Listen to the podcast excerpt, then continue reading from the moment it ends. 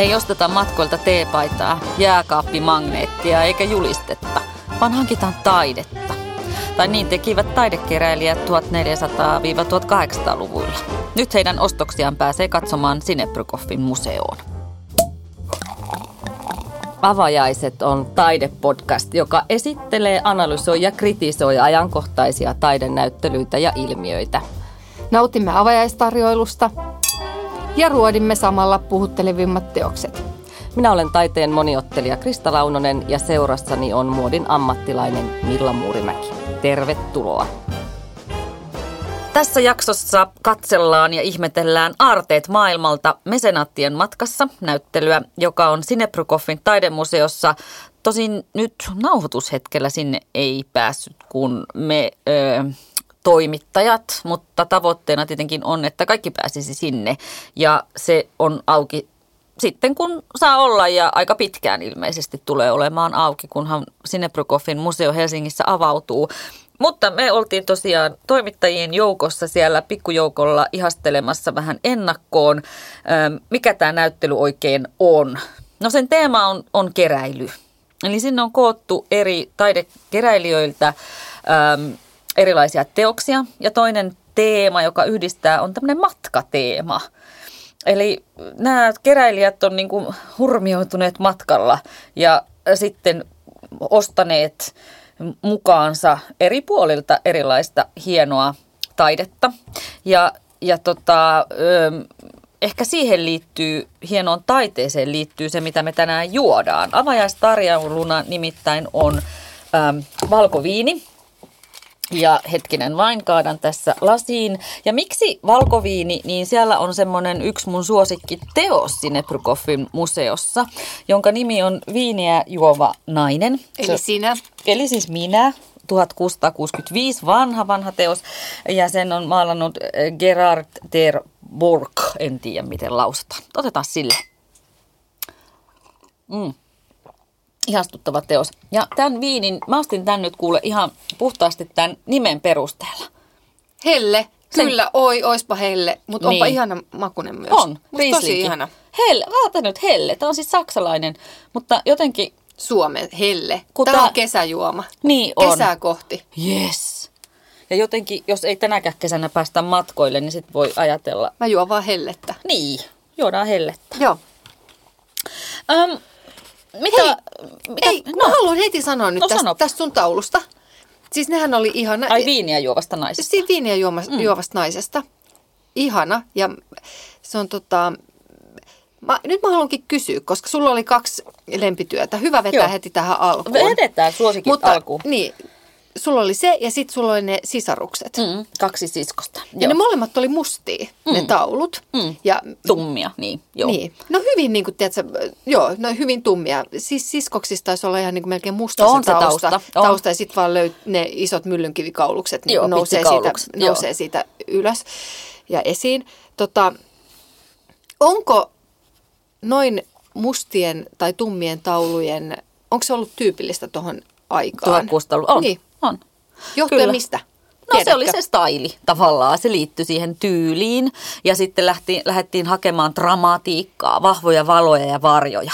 Niin sitähän luodaan sillä, että vaikka siskokset tai kaksi siskosta teosta, joka on siis todennäköisesti Cornelis van Vossin ö, teos 1600-luvun alusta, ehkä 1615 maalattu, niin tota, ö, siinähän on niinku, se, siinä niinku tavallaan nousee se, ne, ne kaksi tyttöä siitä esille, Kyllä. siitä tummasta siitä pimeydestä.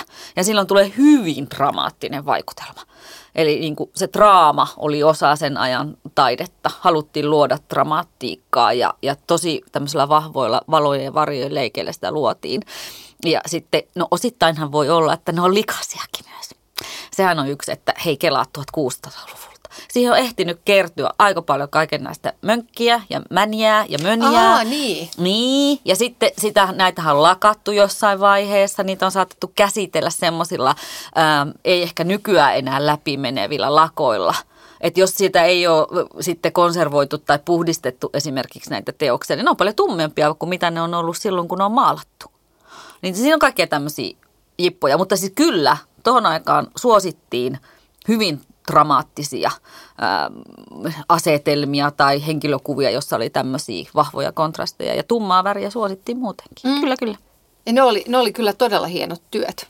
Siis tämä kaksi siskosta on yksi mun ihan lemppari. Ja jos sä menet sinne Prokoffin sinne museokauppaan, niin sehän on täynnä näitä siskoksien niin jääkaappimagneetteja. Mulla on siis muun muassa heistä noi silmälasikoteelo, jossa he ovat. Tämä on ollut aina mulle tosi rakas työ. Ja mä oon niin miettinyt monesti, että tutkisin tätä vähän tarkemmin. En ole, en ole siis tehnyt mitään varsinaista tutkimustyöstä, mutta mä en ole koskaan nähnyt sitä näin läheltä. Eli se on ollut siellä yläkerrassa niin kuin varsinaisessa kotimuseossa aika korkealla. Ja nyt se oli ripustettu matalalle sille, että sen tosi lähelle sitä pääsi. Niin oli ihana, ihana päästä siihen ihan niin kuin melkein, en painanut nenää kiinni sentään, niin ei saa tehdä. Ei. Mutta meni niin lähelle, kun pääsin sitä ihailemaan. Musta se on niin mahtava hetki, että ketä nämä siskokset on, mitä siinä tapahtuu, mitä, niin kuin, minkälaista elämää he ovat eläneet ja miksi juuri he on siihen kuvattu. Ja oi, se on musta jotenkin niin mielenkiintoinen ja aika mystinenkin teos. Um, mutta joo, oli ihana päästä sitä lähelle tuijottelemaan. Se on, se on jännä siinä kyseisessä työssä. Se on tota, kun tolle ajalle tyypillisille tauluja, kun sä katsot niitä, niin mä aina ihastelen heidän tapaa kuvata kankaita. Mm. Tai miten on kankaat ja materiaalit maalattu, koska ne on sellaisia käsin kosketeltavia.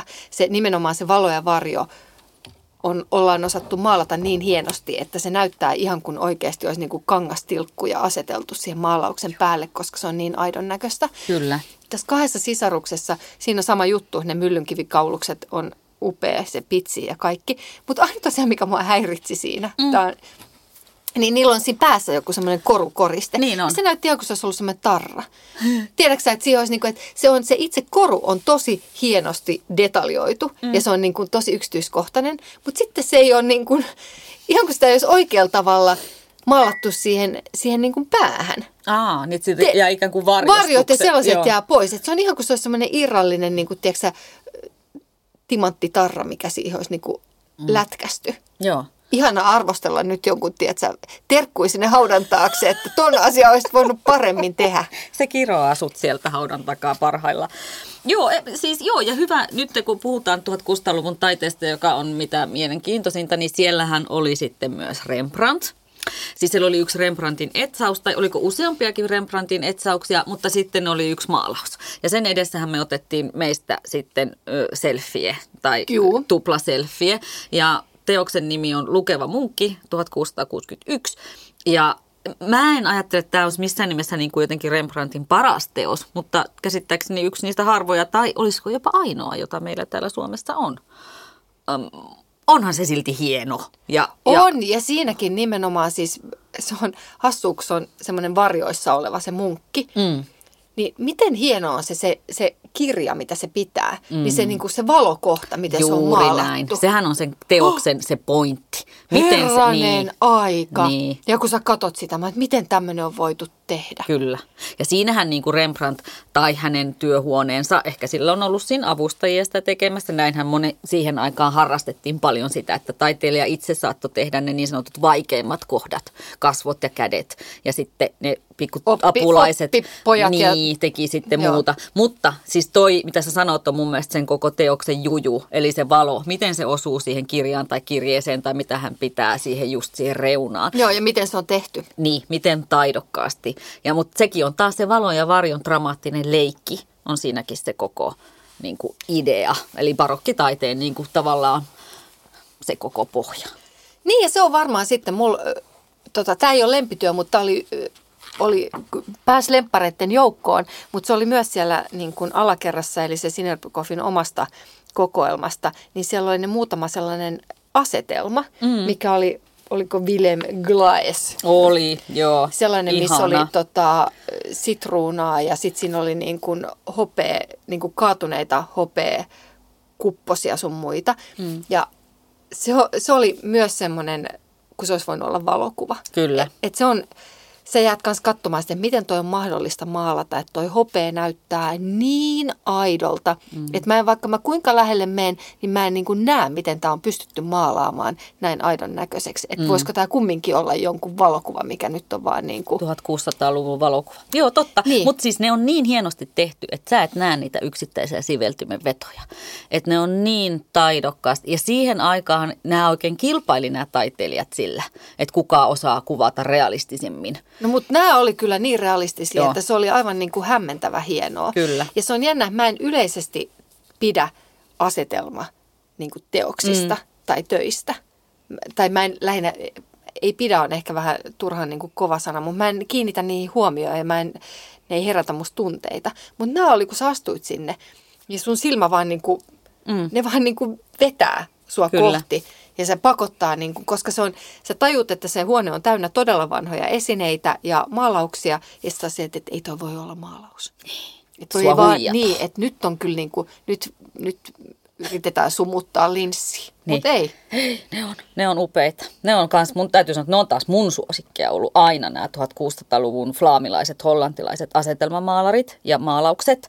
Ja niissähän on kans ihan valtavasti eri symboliikkaa niin kuin aivan älyttömiä. Kaikki kärpänen on paholaisen symbolia ja lisko saattaa olla paholaista, paholaista symboloimassa ja tiimalasi kertoo ajan kulumisesta. Niissä on pääkalloja, jotka muistuttaa meidän kuolevaisuudesta ja ne on aivan mielettömiä.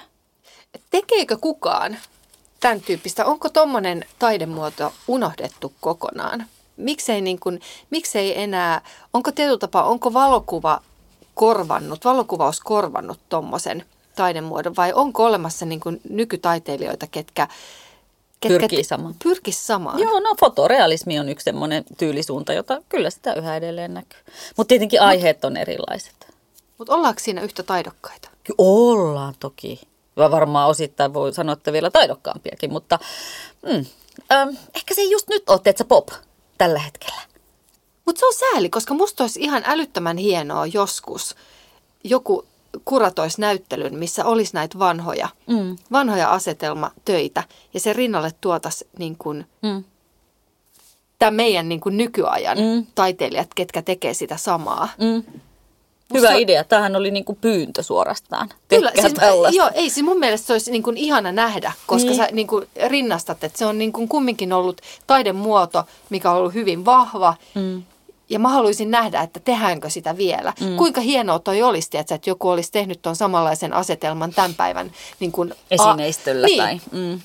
Siis sehän voisi olla todella vitsikkään näköinen. Totta, mutta täytyy sanoa tähän, että tuohon 1600-luvullahan ne esimerkiksi, siinä on paljon kukkia myös paljon kuvattiin, niillä oli oma symboliikkansa, mutta nehän niin kuin, käytti siis kukkia, jotka eivät myöhemmin y- on ymmärretty, että ne on lavastettuja ne asetelmat. Että siellä oli kukkia, jotka ei missään nimessä kuki esimerkiksi samaan aikaan.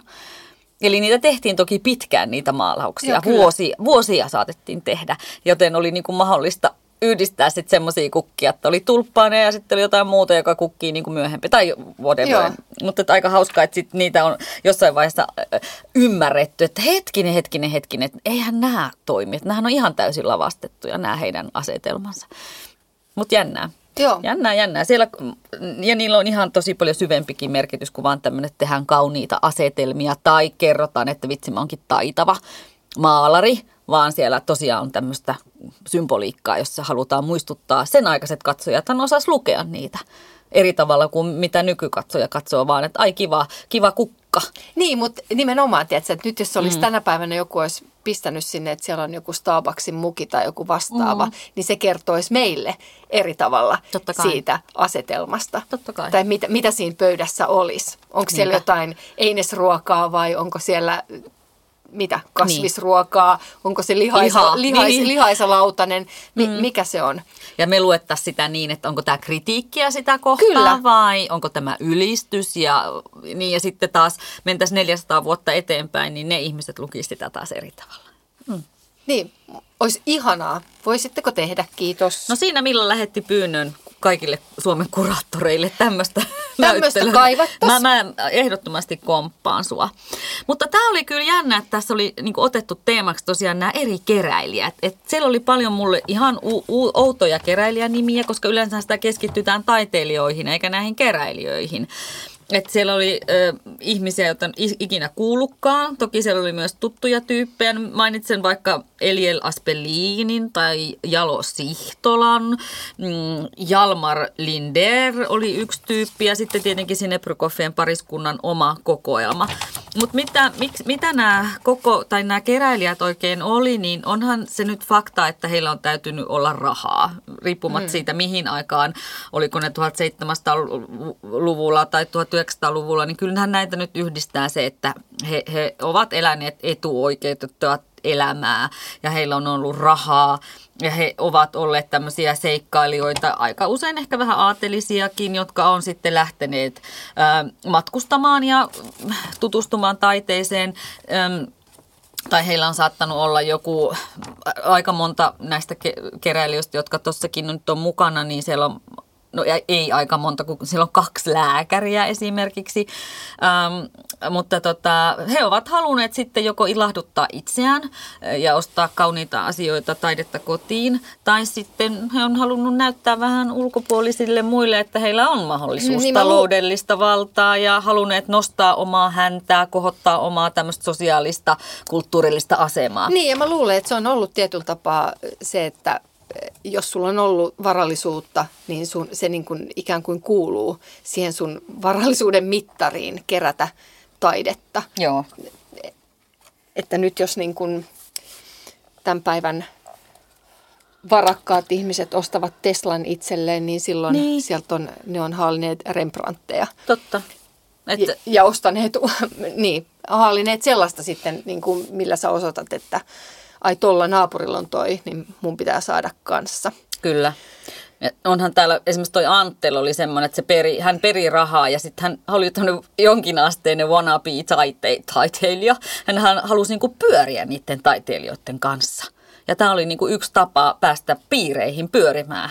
Mutta taiteilijat on varmaan niin kuin ne on edelleenkin kautta aikojen ollut niin kuin kiehtovaa seuraa. Siellähän niin kuin periaatteessa... No ajattelin nyt mua vaikka. Niin, viini virtaa ja rietas kuin mikä. Niin, niin, semmoisia ne on. Niin, niin ja sitten se on se pohemi-elämä ehkä ja niin kuin ei-perinteinen tapa ansaita elantoa ja niin, en tiedä, mutta kyllähän nämä myöskin nämä keräilijät sitten kertoo niin kuin omista, kun se katso, näyttelyhän etenee niin, että on niin kuin per huone per keräilijä tai pari huonetta per keräilijä, niin sitten kyllä siinä niin kuin valottuu vähän se keräilijätyyppikin, että mit, miten hän on ajatellut, minkälaisia näkemyksiä, pyrkimyksiä, unelmia kelläkin on ollut. Ja jokainen on tietysti kerännyt vähän erilaista taidetta ja eri syistä. Mm, mutta mä, joo, tässä matkateemahan tästä niin kuin on sit se, joka niin, kannattelee. Ja mä, mä ehkä vähän kyseenalaistasin, mä mietin, että kuinka moni niin kuin näistä varakkaista ihmistä itse on, että onko siellä kumminkin ollut palkattuna ihminen, kuka tietyllä tapaa sä sanot jollekin, että hommaa mulle nyt ne taulut, mitä mulla kuuluu olla, tai kenen työt mulla kuuluu olla. Että kuinka mm. monella se on oikeasti ollut semmoinen tiedätkö, henkilökohtainen, että tästä, mm. tästä minä pidän. Mm. Mutta ajatuksena sinänsä ihana, että, että on matkusteltu ja matkamuistona on tuotu nimenomaan se niin kuin taulu kotiin. Niin kuin aloitit, aloitit alun väitteen, että... Niin, että ei jääkappimagneettia. Et Tosin ei, ei niin, niitä kyllä ollutkaan, mutta niin, joo. Mm. Niin, että ostatko sen teepaidan vai minkä. Että kyllähän tänä päivänäkin, kun minne tahansa sä matkustat, niin on katutaiteilijoita on kauheasti. Tauluja on Joo. myynnissä, kun sä menet turisti, turistikaduille, niin sieltä löytyy taiteilijoita. Kyllä. Niin se voisi olla semmoinen ihana ajatus, että jokainen voisi joskus miettiä, että ostatko nimenomaan, että katoksa voisitko katsoa sen katutaiteilijan työt? Hmm. Sadalla eurolla voit saada jonkun todella ihanankin piirustuksen, grafiikan vedoksen tai jonkun. Kyllä, ja mikä voi olla siis kymmenen vuoden päästä todella arvokas löytö. Että... Me ollaan luettu viime aikoina uutisissa siitä, että ihmiset on ostaneet esimerkiksi sadalla dollarilla jonkun äh, nälkätaiteilijan teoksen ja jaksaneet odottaa sen parikymmentä vuotta.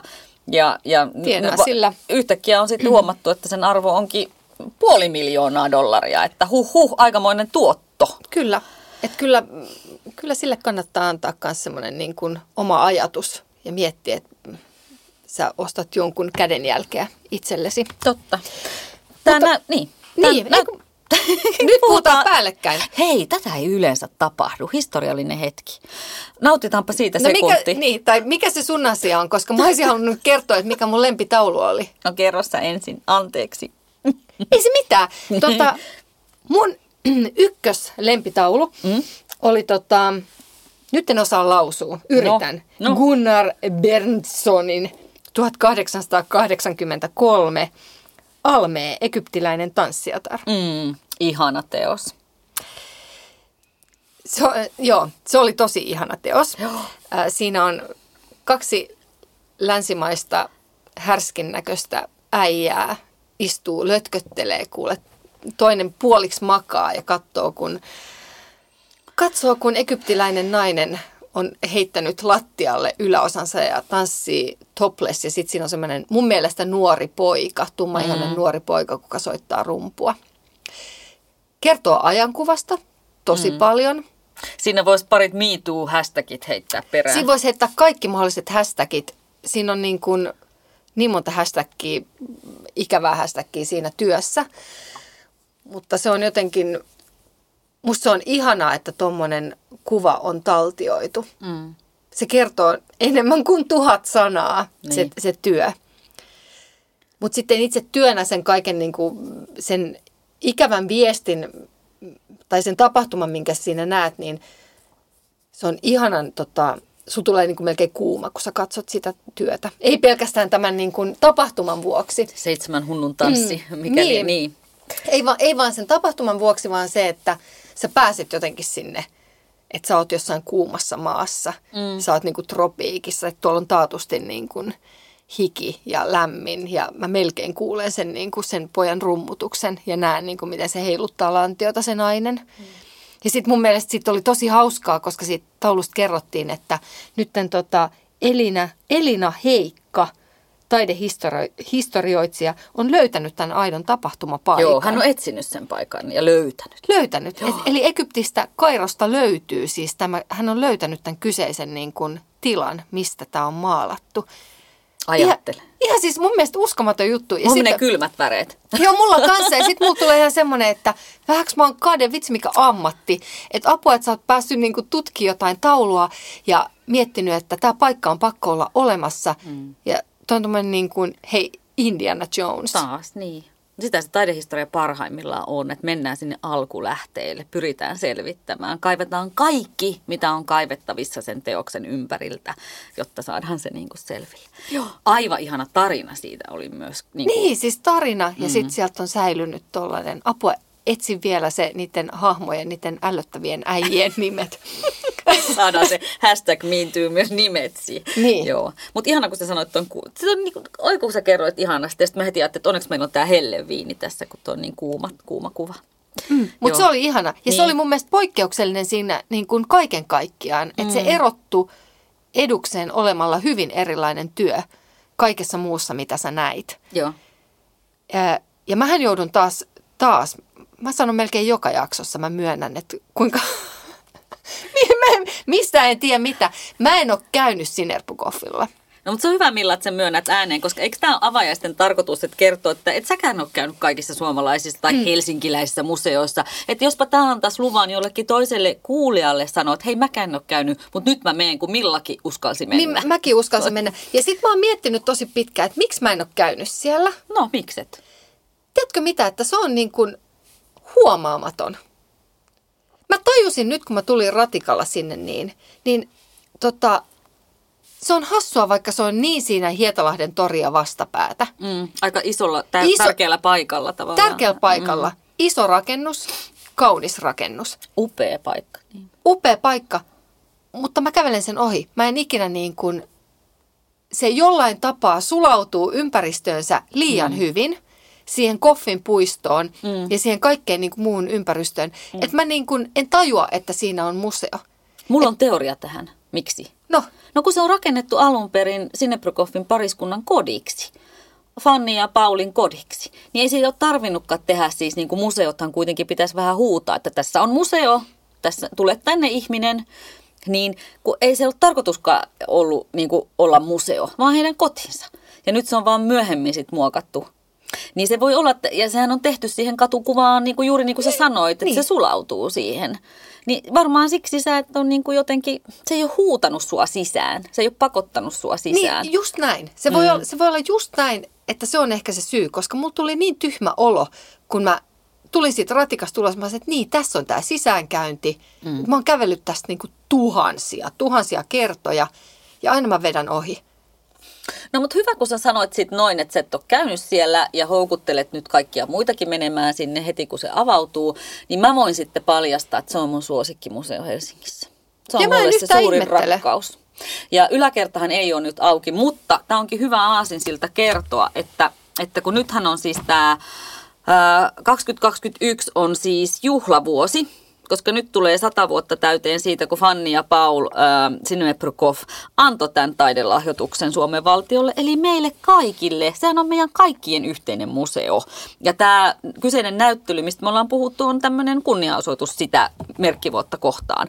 Mutta tämä on iso, iso tota, juhlavuosi muutenkin ähm, ja, ja tätä tullaan juhlimaan pitkin tätä kuluvaa vuotta. Äh, tullaan julkaiseen juhlavuosikirja ja sitten toi yläkerran kotimuseo remontoidaan parhaillaan ja syksyllä se avautuu. Mennään ehdottomasti sinne silloin ja puhutaan sitä kotimuseosta.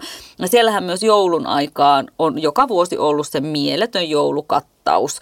Niin tänäkin vuonna toivotaan, että siinä mennessä koronaa ei kukaan muistakaan enää kyseistä kirosanaa, niin, niin tota, sinne pitää mennä. Ja siellä on siis muutenkin aivan mahtavia ö, näyttelyitä ollut aina. Ja nyt vielä joku virtuaalimuseokierroskin on tulossa. Ei vielä nyt nauhoitusaikana sitä ole, mutta tämä on iso juhlavuosi sinne Prykoffille. Onneksi olkoon. Ja ymmärsinkö mä oikein, nyt toivottavasti mä en sano väärin, mutta mä jotenkin ymmärsin, että onko niin, että, että se kotimuseo on aina maksuton kaikille? On. Se on aina ollutkin maksuton. Sä voit juosta sinne yläkertaan, sanoa vartijalle moi ja, ja jättää takin, jos haluat, ja viilettää yläkertaan nauttimaan ihan ilmaiseksi sitä kotimuseosta. Niin, eli nimenomaan näyttelyihin kyllä kuuluu... Alakerran näyttelyihin. Näyttömaksu, mutta Joo. että jokainen voi käydä tutustumassa siellä heidän, heidän kodissaan. Koska he lahjoittivat tämän meille suomalaisille. Niin. Kyllä, ja, ja edelleenkin niin. tässä nyt taas voin olla silleen, että kuinka hölmöä. Eli siis niiden tuhansien kertojen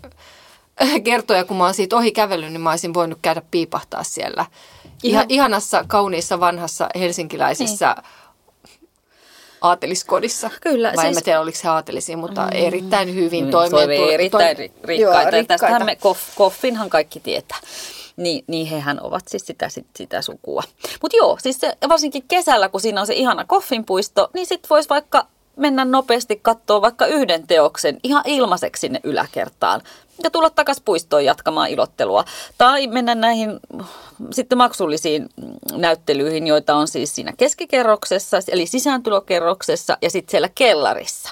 Ja mä ehkä tämän kyseisen näyttelyn, mikä nyt on menossa, eli Arteet maailmalta, niin aloittisin sieltä kellarista jos mä saisin uudestaan valita, niin mä menisin ekana sinne kellariin ja sitten vasta kiertäisin tämän sisääntulokerroksen, eli keskikerroksen.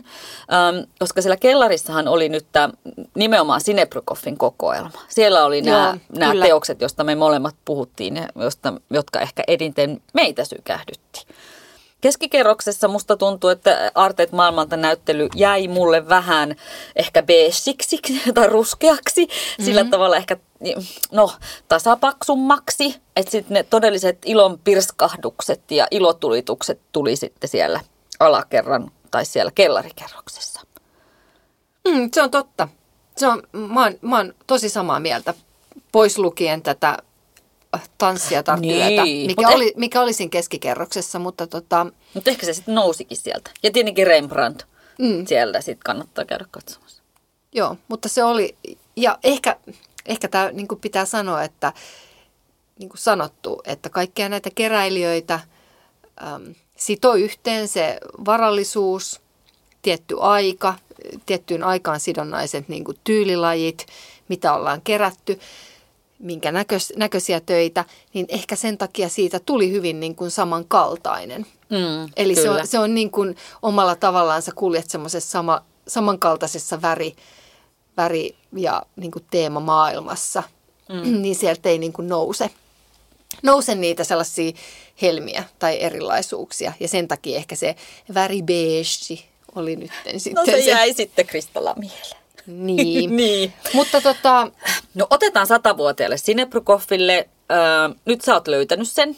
Joo, mä menen uudestaan. Ja mä käyn siellä aina. Niin. Niin, kunhan se nyt avautuu. No niin. Sille. Kippis. Moikka.